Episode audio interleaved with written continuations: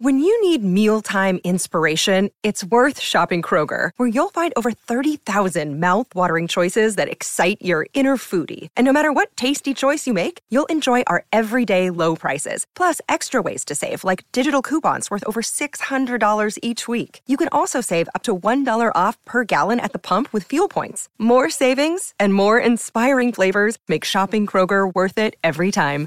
Kroger, fresh for everyone. Fuel restrictions apply.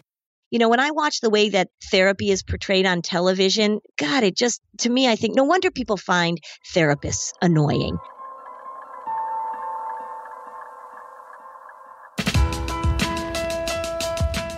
Welcome to the Art of Charm. I'm Jordan Harbinger. Today we're talking with Lynn Lyons. She's a therapist for the past three decades, also author of Anxious Kids, Anxious Parents Seven Ways to Stop the Worry Cycle and Raise Courageous and Independent Children. What? No, this is not about kids. It's not just for parents. But lately, it seems the whole country is overwhelmed by this apparent epidemic in anxiety and worry. And yet, what most people are doing to help is actually supporting and even strengthening the problem. Today, we'll understand why we are not emotionally equipping ourselves very well and how people are losing their ability to manage themselves socially and emotionally. We'll discover why the content of what people worry about, what we worry about, is far less important than the process of how worry actually operates. And we'll explore the idea that anxiety, worry, and depression all have some predictable and redundant processes that fuel them. Last but not least, we will learn why and how it's important to practice uncertainty, as well as some concrete ways to shift out of avoidance and into action. Now, let's hear from Lynn Lyons. One of the topics that is, I don't want to say trendy because it's medical stuff, right? But it yeah. seems to be more prevalent than ever is anxiety, Lynn. Why is this the case? Are people more anxious now, or is it just one of those things like first world problems? Now that we're not starving to death, we notice that people have anxiety. Well, it could be that. I mean, I think that the sense right now is that there is more anxiety. When we talk about anxiety, there's also worry. And I like to differentiate between the two because worry is the cognitive process. Worry is the thinking that we do and the what ifing and wondering about the future. And then anxiety is actually the physical symptoms that we feel in our body. So right now, the impression, certainly with adults and with teens and kids as well, is that anxiety is in this epidemic in the United States. I don't know that that's particularly true the numbers in terms of how many people are dealing with diagnosable anxiety disorders are hard to find actually. But if you look at people's sense of their cognitive state, their emotional state, sort of their sense of worry, people themselves would say, yes, we're much more worried. We're much more stressed out. Parents are much more involved and worried about what's going to happen with their kids than ever before. So that causes a lot. Politically, people are freaking out about stuff. You know, if you could take the temperature of the anxiety and the worry in this country, it's certainly up. That's for sure. And I understand that worry is up, but does that mean anxiety is up? Are these two things the same? Because I know some people worry a lot and other people have anxiety and some people have both, but I feel like there's a difference between, gee, I hope my business succeeds in the future. I do worry about the state of the economy. And then there's anxiety where you're up biting your nails at two o'clock in the morning because I don't know, no reason. Well, it's really more the degree of worry. So everybody has some worry. Anxiety is the physical response. So a lot of things can cause anxiety. If you drank 20 cups of coffee, you would technically have anxiety because your body would be cranked up your system would be on high alert. So worry is actually what gets a lot of anxiety going. Some people worry like you say, oh gosh, I'm worried that I'm going to get this done in time, or I'm worried that my business is going to be successful. The problematic worry is that when you worry to such a degree that you trigger eh, responses in your body that cause, you know, heart palpitations or vomiting or diarrhea or sleeplessness. So people should worry. Worry sort of gets you off the mark sometimes.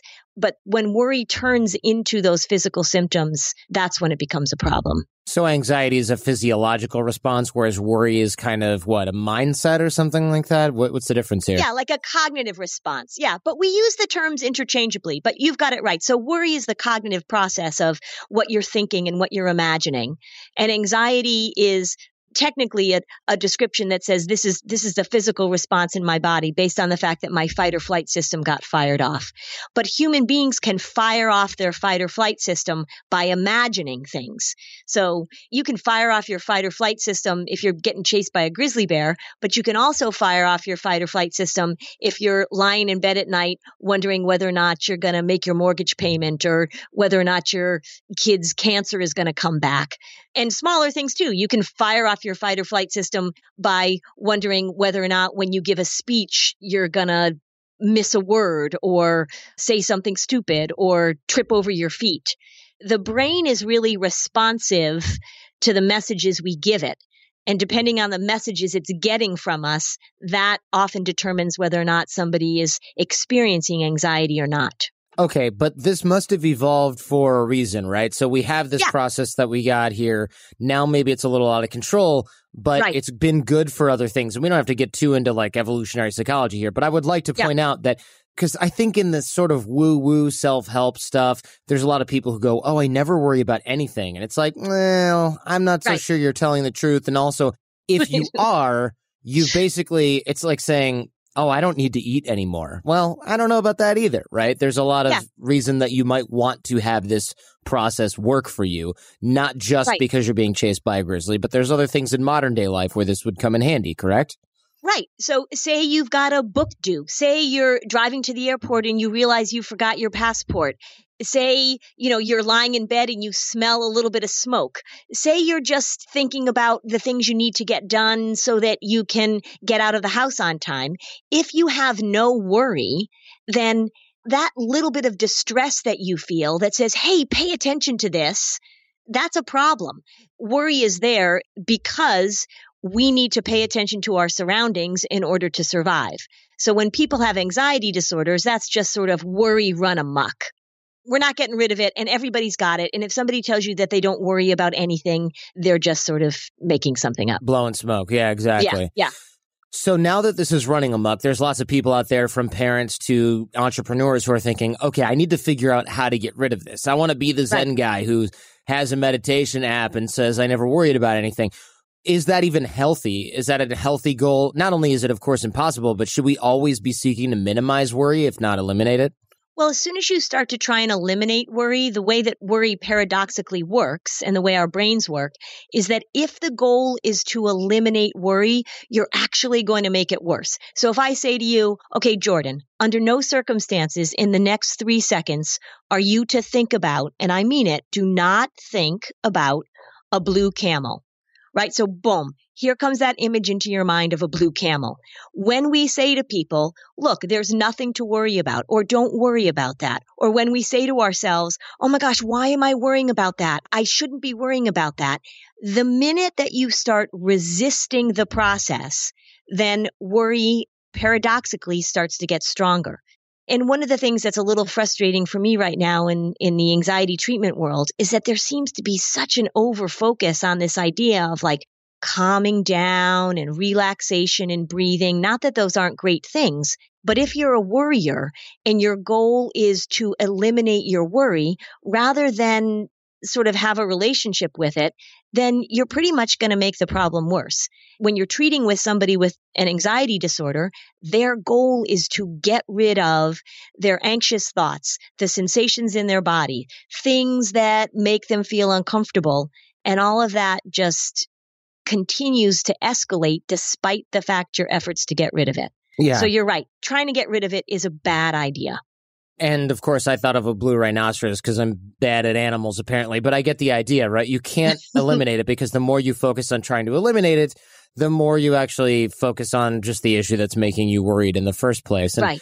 And so, why is it important to not try to shift out of these worried mindsets? I mean, yes, we focus on it more, but surely there's another way to do it. Or is it actually just something that we're working as a society theoretically on managing this and really we're doing it wrong. What's what's going on here? I think in some ways we're doing it wrong. It's funny because there's two ends of the spectrum. On the one hand, you have people that really feel like the more we pay attention to things and the more we focus and analyze and the more we worry about our kids and the more we talk about this, and we ruminate about stuff, then the more that we're solving problems. And then on the other hand, you've got this idea that we're supposed to eliminate all negativity from our lives. Those Right. two things are, are, are not very compatible. And it seems to be that we're doing both at the same time. So not only are we freaking out about the fact that our kid or our dog or our partner isn't doing this exact thing correct and what's going to happen and what if I don't do this and what if I do don't do that then on the same hand then there's all this sort of like you know we need to go to yoga and calm down and practice our therapeutic breathing. The thing in the middle that we're missing is that brains are really busy. They're going to have all sorts of thoughts. Most of them there, there's this woman named sally winston who does a lot with obsessive compulsive disorder and anxiety and she has this great phrase where she says basically much of what we think is passing mental detritus you have to change the relationship with all of these thoughts in order to differentiate what's really important to pay attention to and what's really my brain just making noise Right. Yeah. And this, of course, is a potentially lifelong pursuit, especially if you have kids, which I do not, but I, I know Yeah. I drove my parents crazy. We know also that untreated anxiety in children's or teens or whatever is one of the top predictors of developing depression by early adulthood. And that seems like a big problem. So I understand why we give ourselves anxiety worrying about the anxiety levels of our kids. However, mm-hmm. it seems also, and just ask anybody who uses the term regressive left or watches kids on college campuses having collective tantrums over things they don't want to hear. Maybe we're not equipping our kids or just ourselves very well to handle things socially or emotionally. Is this true? Yeah. How is this happening? You're exactly correct because from what I see, having done this job for going on 28 years now, we've done a pretty good job of creating this generation of young people that really have a very low tolerance for discomfort and uncertainty. So whenever they feel challenged, right? Whenever they feel triggered, they love the word triggered Yeah. they want to get rid of that. So they have said to themselves and to the world at large, we don't want to be triggered. If you challenge us, if we feel uncomfortable, if we feel uncertain, then you need to go about fixing that. And so what I see is kids right now, college kids, college and universities, if you talk to the mental health centers at colleges and universities, they are absolutely overwhelmed with kids, you know, young adults who are emotionally ill equipped. While we're sort of focusing on, you know, calming down and relaxing and making everything okay, the result of that is we've got these kids who are not really very good at managing challenges, managing disagreements, managing, you know, a roommate that you don't get along with. Young adults moving into the world have an expectation and it's, you know, the grown-ups fault that taught them this to a large extent, but they have this expectation that things are supposed to go smoothly. And instead of focusing on changing the outside world, my goal is always to change the relationship with your expectations or your thoughts. So when things don't go well, which by the way, they won't all of the time, you actually feel like you have the resources inside to deal with it. Anxiety management and mood management. So if we talk about depression prevention and anxiety prevention, it's really about when things don't go your way, what are the resources you have internally in order to cope with that? I like that you mentioned internal resources and figuring out how to manage this on our own. Because, of course, yes, our parents unknowingly supported us or them or whoever we're talking about with these issues. However, we can't just blame our parents and go, well, you know, parenting, so I'm going to be a dysfunctional human being forever because, wah, you know, I don't know. It's not going to work. And so, and I know that schools and institutions, especially institutions of higher learning, are doing a lot of anxiety management. You know, we have to have a community meeting where everyone gets to cuss out the university president because they're triggered. It's weird. It's like anxiety is like this slave driver that is uh, speaking of terms you can't use in institutions of higher learning that you that make demands of us as adults. I mean, if you're Yeah. over 17, I'm sorry, you have adult responsibilities, even Right. younger than that, frankly. As soon Right. as you can drive, you've got some level of responsibility, in my opinion, and it ramps up as you get older. But it's like we've just been programmed to get furious when the rules aren't followed. And the problem is the rules are whatever we decide makes us comfortable. Right. And when you talk about the ability to manage when things don't go the way you want them to go. Management of that emotional management doesn't mean that I'm going to flip out and that I'm going to stop the conversation and I'm going to demand that you remove whatever it is that is upsetting me. What we've got right now in, in terms of if we look at it through anxiety and depression is we've got all these young people that unfortunately are really they're too into their diagnoses, if I may say that as a mental health professional, um, that they really are wearing those as sort of a badge of armor. And one of the things that has been really interesting these last few years is when I'm talking to young adults and talking to teenagers, and I talk to them about either prevention of anxiety and depression or I talk to them about if you've been diagnosed, because they're real things for sure. If you've been diagnosed, what can you do now to manage yourself in a way that either helps your recovery or prevents relapse? They get really mad at me. I've been booed. I've been hissed. What they're telling me when I have conversations with them about this is that their diagnosis validates who they are and that they resent me or anybody else telling them that there's something that they can do to improve their emotional management, to improve the ability to manage their moods, to improve that the way that they handle challenges. And so it has become, unfortunately, it's become this permission almost to say, I have depression or I have anxiety, and thus I must be accommodated for that it's not moving in a good direction, in my opinion. Yeah, we do see a lot of resistance. Well, I suppose you're seeing the same kind of resistance when you talk about neuroplasticity, the malleability of the brain to right. learn. Or I was talking with Dr. Drew Pinsky yesterday. Yeah. And yep. he mentioned something very similar that when he says things like, hey, you know, you can go through treatment for addiction and recovery 90% of the people say great thank you. You're you know you're saving everybody's butt. And then there's a certain percentage of people that say how dare you? You're just profiting off of this. It's a big lie. You can't do anything about it. It's right. like well you haven't been able to do anything about it because you kind of really don't want to do the work and you or you know but right. it doesn't mean nobody else can so i can understand why people are getting angry because yeah if i can't take my therapy cat on the plane for free i'm going to have a tantrum because i decided right. i need that to function as a stable human and that's not always the case right the thing about the brain that we've really discovered in the last 10 or 15 years that the brain is so much more malleable than we believed so on the one hand, we've got all this stuff about neuroplasticity and epigenetics, which is really cool stuff.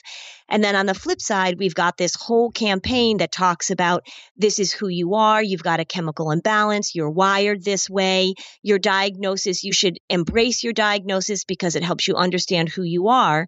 And I think probably Drew Pinsky sees it a lot with the disease model of addiction that some people will take to say, well, this means I can't do anything about this because I have a disease. The depression biomedical model has co opted that language in a way that now is saying to people very blatantly, this is who you are which is the exact opposite of what you need to say to somebody who's anxious or depressed, because it's the positive expectancy that you're going to change and that you can change that actually leads to recovery. There are many overlaps with addiction treatment in this as well. You're listening to The Art of Charm with Jordan and his guest, Lynn Lyons. We'll get right back to the show after a brief word from our sponsors. Johnny, we know if you listen to the show, you are driven.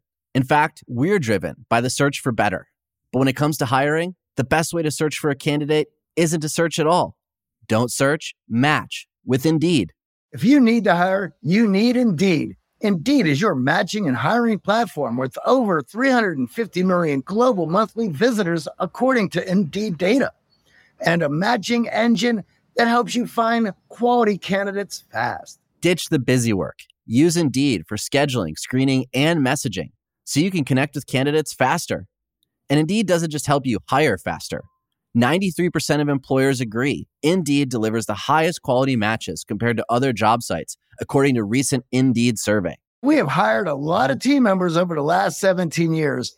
Going through endless resumes, well, that's a time sink. But you know what else is a time sink? Interviewing endless people because they're all going to give you the best face forward. That's why we love Indeed, leveraging over 140 million qualifications and preferences every single day. Indeed's matching engine is constantly learning from your preferences. So the more you use Indeed, the better it gets. Join more than 3.5 million businesses worldwide that use Indeed to hire great talent fast. And listeners of this show get a $75 sponsored job credit to get your jobs more visibility at indeed.com slash charm. Just go to indeed.com slash charm right now and support our show by saying you heard about Indeed on this podcast. Indeed.com slash charm. Terms and conditions apply. Need to hire? You need Indeed. Thanks for listening and supporting The Art of Charm. Let's get back to Jordan and Lynn Lyons.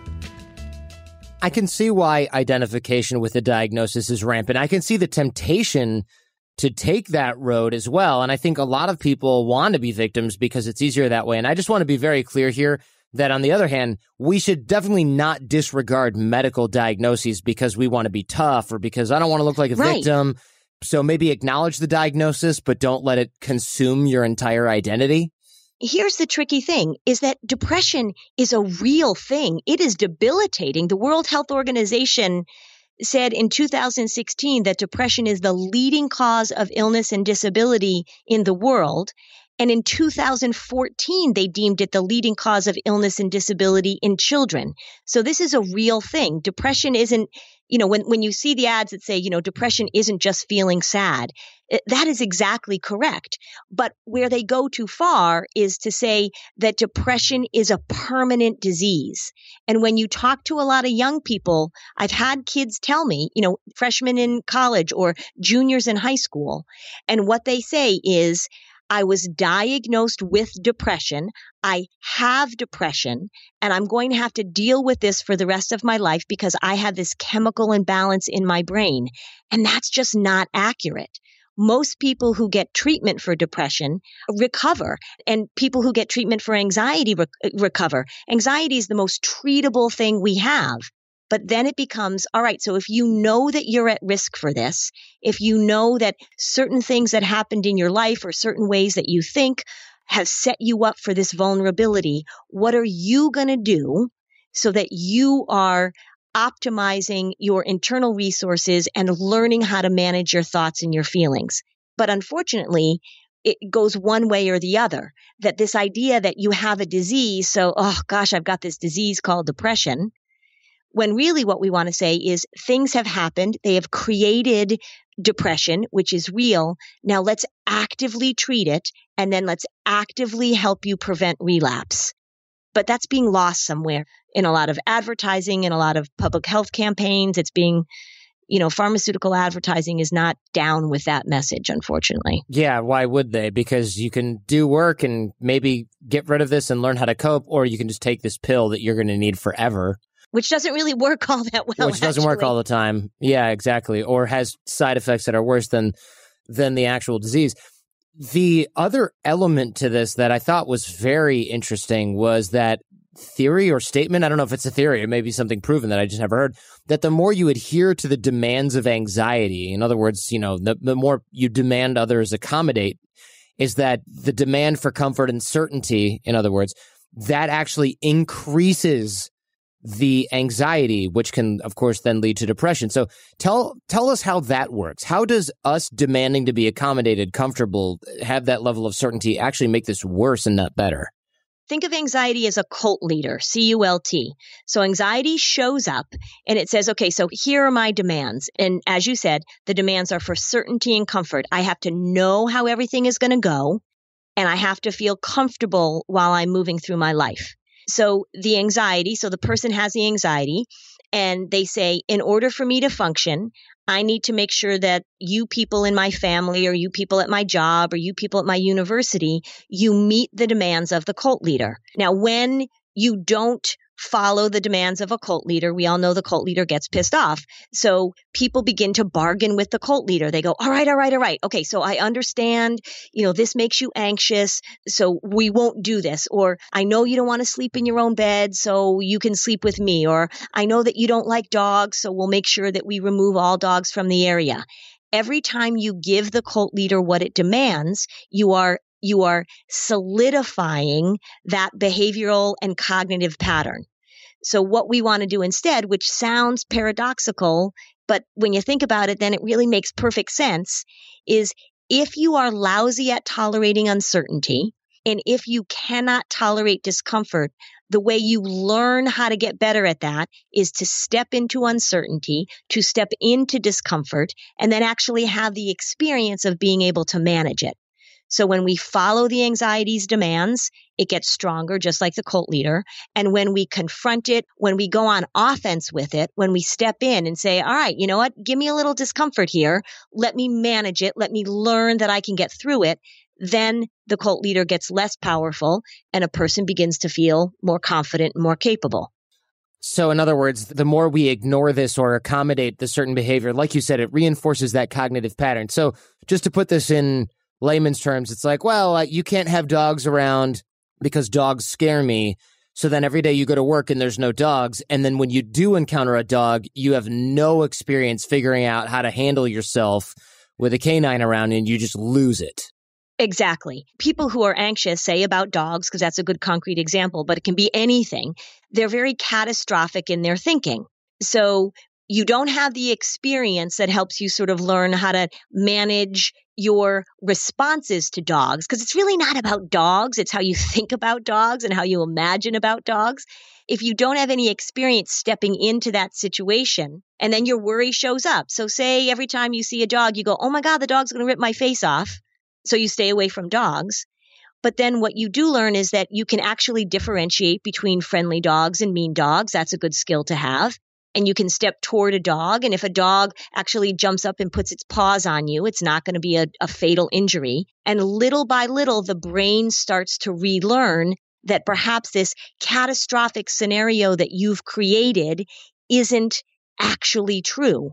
Worry is about believing your own catastrophic scenarios it's called experiential learning and that's how the brain learns. And so the amygdala which is the fight or flight system in our brain has to be retrained by stepping into the situation having the experience and maybe it doesn't go perfectly but it's okay right? You have to do a public speech and you're terribly nervous and you go up your face does get blotchy or maybe you do trip over your words a little bit but you survive. This primitive part of your brain says like hey, wait a second, you've been telling me that public speaking is like a terrorist attack. And actually, it felt uncomfortable, but I survived. So it's about stepping in, stepping in, stepping in, and having the attitude of, it is okay for me to have these sensations. In fact, it's important for me to have these sensations because this is how I learn. This is how I manage the more we keep you away from those triggers, the less opportunity you have to actually develop confidence in that situation. Uh, that's interesting. Right. That makes sense. So it's like exposure therapy, except we can think about this for ourselves on a daily basis. If something makes us uncomfortable, it's sort of a self helpy maxim that you should try to face it. But now we see there's actual brain science behind, well, yeah, it's not just the process of growing as a human. It's just, look, your brain is going to figure out that going up on stage in front of 12 people isn't going to kill you. That's right. a good thing for your career. Do it. Exactly. It is exposure therapy, but when you have that little attitudinal shift that basically says, oh, this is really important or this is really good for me, then the learning happens more quickly. Because when you're doing exposure therapy, but you're saying to yourself, oh my God, I hope I survive, I hope I survive, that's like driving your car with the gas and the brake on at the same time. But if you're doing exposure therapy and you say, all right, you know what? I'm going to step in. This is the way I learn. Bring it on. Here we go. Then things happen a lot quicker. It's really pretty fascinating. That is fascinating. And I like the idea that you have here in Anxious Kids, Anxious Parents, the book title, of course, which is that the content of what people worry about is far less important than the process of how worry operates. I'd love for you to go into that a little bit because yes, most treatment focuses on the content. A lot of us, we focus on the content. Oh, I shouldn't worry about this because, and then we start to rationalize something and talk to ourselves about it. But really, when we're fighting an emotion, that might not be the most effective strategy. Right. The reason is, is that the content changes and people have different content. And so if you focus on changing what I call a content based intervention is when we try and change the content out there in order to appease the cult leader.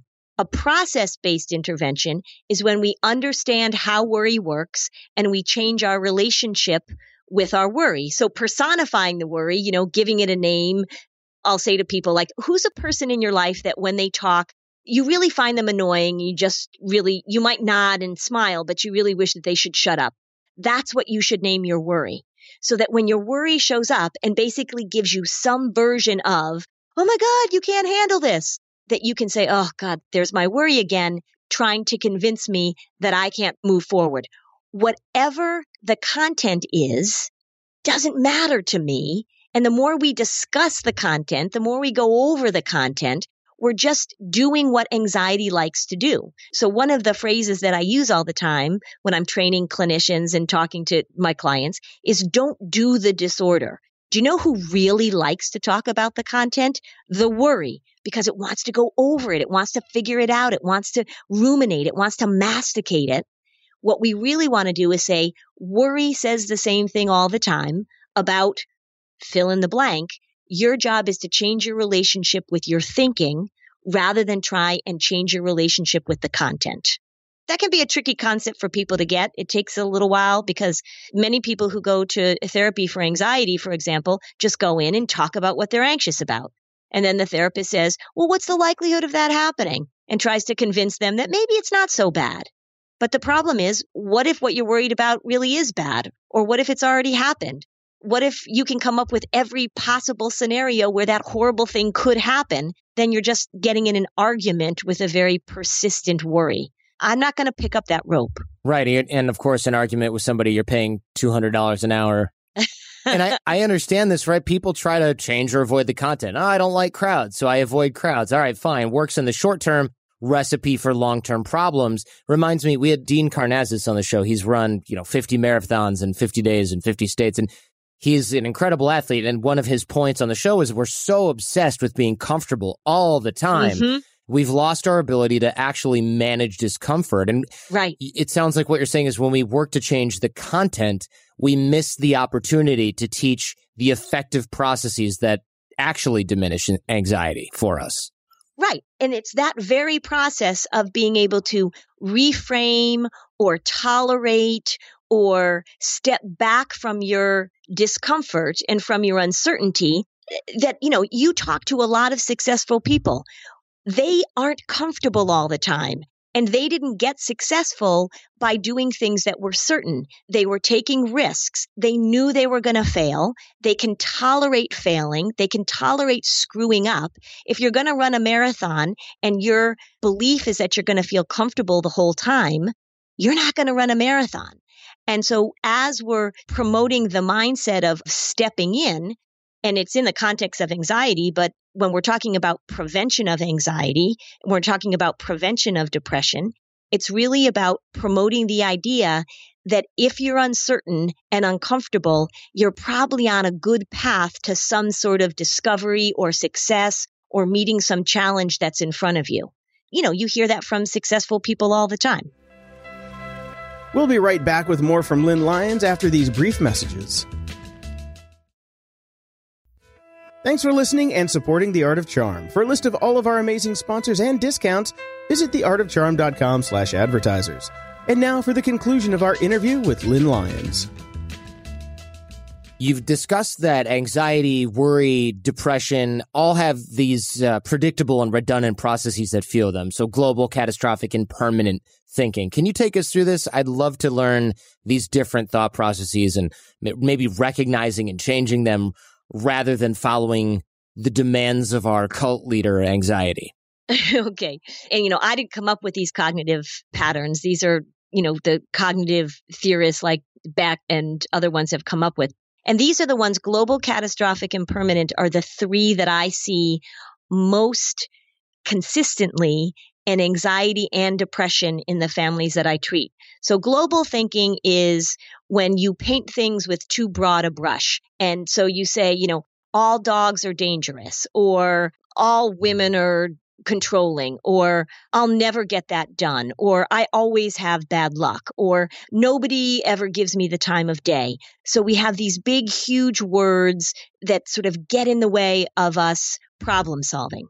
The opposite of global thinking if you can think about a you know a depressed person right? So like nothing ever goes my way or yeah, Eeyore, right? right Eeyore exactly right? When we want to teach somebody to recognize their global thinking we want to listen for those big statements that people make you know, I remember I was talking to a mentor of mine and he was having trouble with his computer and I should have known better. And I said to him, Oh God, there's nothing worse than computer problems. And he said to me, Oh no, actually, there's a lot of things that are worse than computer problems. So what we want to do is challenge our global thinking. The opposite of global thinking is breaking things down into parts.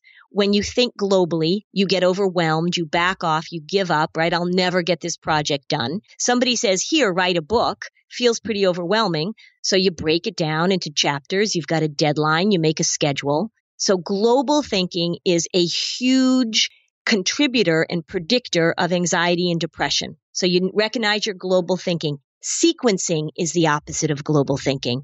I'm going to know that there's a beginning, a middle, and an end.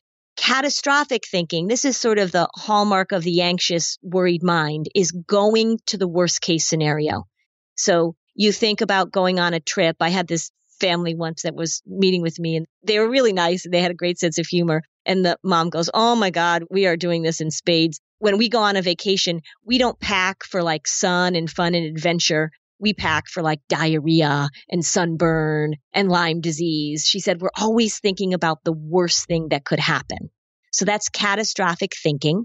Catastrophic parenting is when you're giving your kids information about you know safety information but you back it up with scary stuff about what will happen if they don't listen to you so you know you can say to a kid hey when you're here alone don't open the door keep the door shut don't open the door for strangers right that's a very good piece of safety information but then the catastrophic parent says because you know i'll just explain to you there are people that will steal you so i could come back from the grocery store and you'll be gone and I'll never see you again. Got it?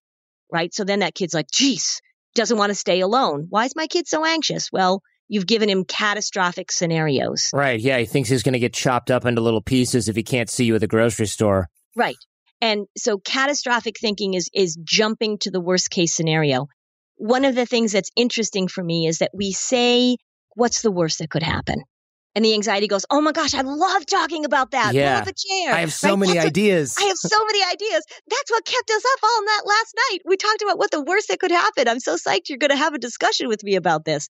So I don't say that to people that I treat. What's the worst that could happen? You know, oh, the dog could rip your face off. Yeah, that's the worst that could happen. So the opposite of catastrophic thinking is really sort of backing off from that danger view of the world and problem solving thinking, okay, so what am I going to do in order to solve this problem? And bad things do happen. That's something that we just need to accept. And if I do get diagnosed with cancer, or if a dog does bite me, or if my house does catch on fire, how am I going to problem solve? So that's catastrophic. And then the last one is permanent. This is the one sort of I was referencing before when I was talking about the kids getting so angry at me is permanent is the idea that things won't change. And if you are anxious and depressed, it is really not helpful to have a permanent mindset about you or your thinking or your body or your health or the world. We really want to support this idea that things change all the time. And that's where that positive expectancy comes in. So now that we know what those are, we can focus on recognizing those processes, maybe changing those processes instead of following the cult leader, right? Avoidance, comfort, certainty that cause anxiety. So what do we do instead? Now that we see those, half of us are going, oh crap, I do this all the time, or I catastrophize all the time, or you're right, I do think everything's going to last forever and then it doesn't, or I do apply it to every negative thing that's going to happen in my life. What can we do about this once we spot these patterns? Of course, spotting the patterns, great, huge advantage. What do we do now? The main thing to do is after you spot the pattern and recognize it, don't work so hard to get rid of it. Just allow it to be there. Just notice it. And then you want to diminish its importance. So we're going to expect worry to show up. You know, the brain creates all sorts of crazy thoughts. Like when I was at the Grand Canyon, my brain said like, wow, you could just jump right now. You could just jump into the canyon. So of course your brain is going to create these thought patterns, create these images, create these ideas, expect them to show up particularly if you're in a situation that's stressful, if you're in a situation where you are going to be judged. And human beings, by the way, are incredibly judgy. That's not going away either. So expect it to show up. You're going to externalize it by just sort of taking it outside and noticing it. That's why giving it sort of a personification can be kind of a fun thing to do. Like, oh, here's Gladys again, you know, talking about people that are going to kill me. So you get some distance from it. And then you want to just keep moving in, moving in, moving in to those experiences that actually create some discomfort and some uncertainty. But all of us need to be doing that on a regular basis, stepping toward the uncertainty with this attitude of, you know, let me see what I can learn from this, noticing the thought patterns. So expecting them to show up, looking at them from a distance, and then stepping in and seeing what you can do. If we taught that to kids in school, we would not have kids freaking out on college campuses. I'm pretty convinced. Yeah, it seems like these are useful skills for kids and adults. How do we practice this? Is there a, I mean, do you write it on your forehead? I mean, what's going on yeah. here? I, yes. I mean, you know, I tend to like people to have just sort of simple mantras, like something. That's why I, you know, I talk about things, you know, I, I say the three X's. I talk to people about the GCPs, the global catastrophic and permanent. But being able to have just a simple phrase that you say to yourself. So if I'm feeling unsure and uncomfortable, I'm on the right track or something as simple as bring it on, or something as concrete, you know, as a marathon runner would say, I'm going to feel the discomfort and I'm going to keep moving. So coming up with some sort of phrase or mantra. I have index cards in my office. I just always have the stack of index cards. And on one side of the index card, I write down, well, let's come up with the three phrases that your worry really loves to throw at you. And on the flip side, let's come up with the three phrases that you're going to say back to your worry when it shows up. And just being able to rehearse that, just being able to know that when the worry shows up, it's going to be there. And then how are you going to do the opposite of what it's demanding of you? If it's, you know, problematic worry, if your worry says, you know, hey, don't step in front of that train, then by all means listen. But when we're talking about problematic worry, sort of the gnawing, ruminating, perseverating thought process that we get stuck in. I like the idea also of practicing uncertainty. I just published an article on the AOC blog and a toolbox episode about this recently as well. Uncertainty is one of these words and concepts that now again people seem to be allergic to right now. It's not good. You've got to have certainty. There's got to be clarity. You've got to strategize everything. But uncertainty is not just part of the game. It it really in many ways is the game, especially if you're in a position of risk like you're an entrepreneur or you're trying to make a living with art or you're trying to move up in your career. You don't just have to get comfortable with it. You really have to thrive in it. It's not just a matter of like, oh, I can sort of sweep this to the side for now and grin and bear it. You really have to really be able to do well with this and almost seek it out. And your concept of practicing uncertainty, I'd love for you to take us through this. If I'm teaching somebody how to manage uncertainty, now remember, I'm seeing people that are coming to me for anxiety. So their cult leader is alive and well. But I'm going to come up with them. What are some situations that you can guarantee will trigger your anxiety? So maybe it's speaking in public. Maybe it's signing up for a triathlon. Maybe it's simply leaving your house. Maybe it's driving on the highway. Maybe it's calling and asking somebody out on a date or something. We want to find the go to activities that are going to, on purpose, trigger your anxiety, trigger your uncertainty. You're going to rehearse in your head. You're going to predict what is your worry going to say, and then you're going to move into it.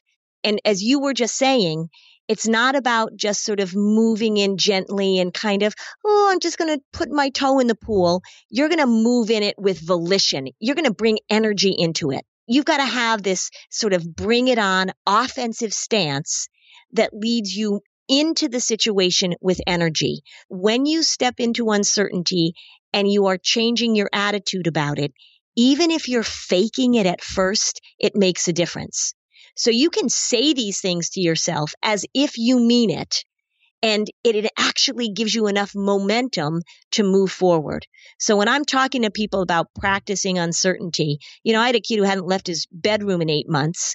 And one of the homework assignments was he's going to go into the grocery store and he's just going to go up to the deli and order some sliced cheese it wasn't about going in carefully and doing his calming exercises and relaxing and feeling calm and confident, which is what I hear a lot in the anxiety world, right? We have to create calm confidence. No, we don't. We have to feel uncomfortable and sort of charge ahead into this situation with a different dialogue going on in your head. And faking it is okay at first. It truly makes a difference. So, did he get the cheese? Yeah, he got the cheese. He got the cheese and he got the girl. He got the girl. Yeah, he just sent me his prom pictures. He's going off to college. He has kicked it. That's amazing. How do you end up as a kid who can't leave their bedroom? Yeah, for him, it was just debilitating social anxiety. It was like the world and people in it were just everything was a potential minefield. Because if he went out into the world and had a conversation or, you know, tried to order cheese, after he would go through that interaction, that encounter, he would then go back to his house and go over it and over it and over it and think about what he had done wrong, think about what the other people were probably thinking about him. And it became so painful for him to just be stuck in this absolutely harsh internal environment that he decided he would just eliminate all of the triggers. So basically, you know, when people get agoraphobia and when people get depressed because of anxiety, a lot of it has to do with they say, this is too painful for me and my anxiety to go out in the world. So I give up. He was pretty depressed when I met him, but it was all based on being terrified of what other people thought of him. Yeah, I can identify with that. I understand that. How old was he when he had that? Well, he'd had it all through his childhood. And then it really sort of blossomed when he entered high school because, of course, the social, you know, interactions of high school are that much more complex and nuanced and risky. And that's when it sort of exploded for him. I met him when he was supposed to be starting his sophomore year in high school. He hadn't uh, gone to school in months. Right. So he was, yeah, he had to start over. I can imagine. Yeah. How do we help other people get through this stuff? There's a lot of people listening right now who are like, yeah, this is all great. I wish that my brother, sister, father, son would take a page out of this because a lot of the folks that have been listening to this show, they have been working on themselves moving forward. They're interested in this stuff or they've just never had to experience it, but they might know somebody else who could really use this. How do you ease people into these things? This is sort of a backdoor answer to your question, but I think that one of the things that turns people off from getting help for these things is that they feel like it's going to be complicated. They feel like it's going to take forever. Maybe they're just turned off by the whole sort of touchy feely psychotherapy, you know, sort of like, oh, so let's talk about the way you feel.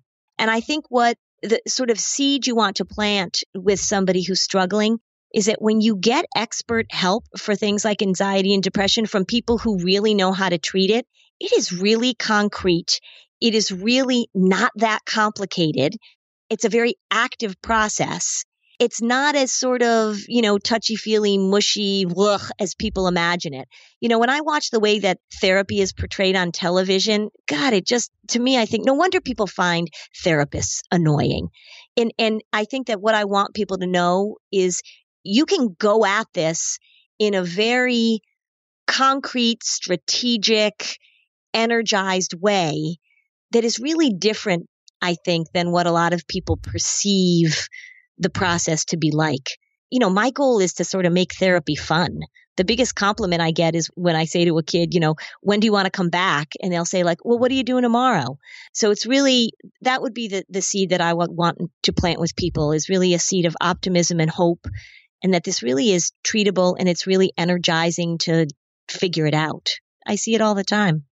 Well, Lynn, thank you so much for this. Super useful to be able to identify the patterns that are happening in ourselves, in others, and then obviously having the strategy of the three X's and generating some autonomy eh, to be able to get through it. Because even if yeah. you don't think I'm an anxious person, everybody's got a little bit of fear towards something. I mean, I, I routinely spot things that I didn't even know I was afraid of and go, oh, that's why I haven't done that yet. Or, yeah, oh, right. yeah, you know, I have neglected that. And the real reason is because, oh, it just seems a little overwhelming. It's not, yeah. you don't have to be stuck in your room for eight months to be able to use exactly. these tools. Exactly. Yeah. Cause we all need to keep moving. And I think that right now in our culture, that message is really important because we got a lot of young people that are shutting down and it's not it's not going to get them where they want to be. Thank you so much. Thank you. Great big thank you to Lynn Lyons. That book is Anxious Kids, Anxious Parents. It's a great book for parents, of course. It's a great book if you're interested in the topic of anxiety in general. And if you enjoyed this one, don't forget to thank Lynn on Twitter. We'll have that linked in the show notes as well. Tweet at me your number one takeaway from Lynn. I'm at The Art of Charm on Twitter. I also want to encourage you to join us in the AOC challenge at theartofcharm.com slash challenge or text AOC at a red light, hopefully, AOC to 38470. The challenge is about improving your networking and connection skills. It's about inspiring those around you to develop a relationship with you, personally or professionally. It's free, and it's a great way to get the ball rolling and get some forward momentum. And it's for both guys and gals, so don't lose track of that. We'll also email you our fundamentals toolbox that I mentioned earlier in the show. That includes some great practical stuff ready to apply right out of the box on reading body language, charismatic nonverbal communication, the science of attraction, negotiation techniques, networking and influence strategies, persuasion tactics, and everything else that we teach here at the Art of Charm. It'll make you a better networker, a better connector, and of course, a better thinker. That's theartofcharm.com slash challenge or text AOC to 38470. For full show notes for this and all previous episodes, head on over to theartofcharm.com slash podcast. This episode of AOC was produced by Jason DeFilippo. Jason Sanderson is our audio engineer and editor. Show notes on the website are by Robert Fogarty. Theme music by Little People. Transcriptions by transcriptionoutsourcing.net. I'm your host, Jordan Harbinger. Go ahead, tell your friends, because the greatest compliment you can give us is a referral to someone else, either in person or shared on the web. Word of mouth really is everything. So share the show with your friends, share the show with your enemies, stay charming, and leave everything and everyone better than you found them.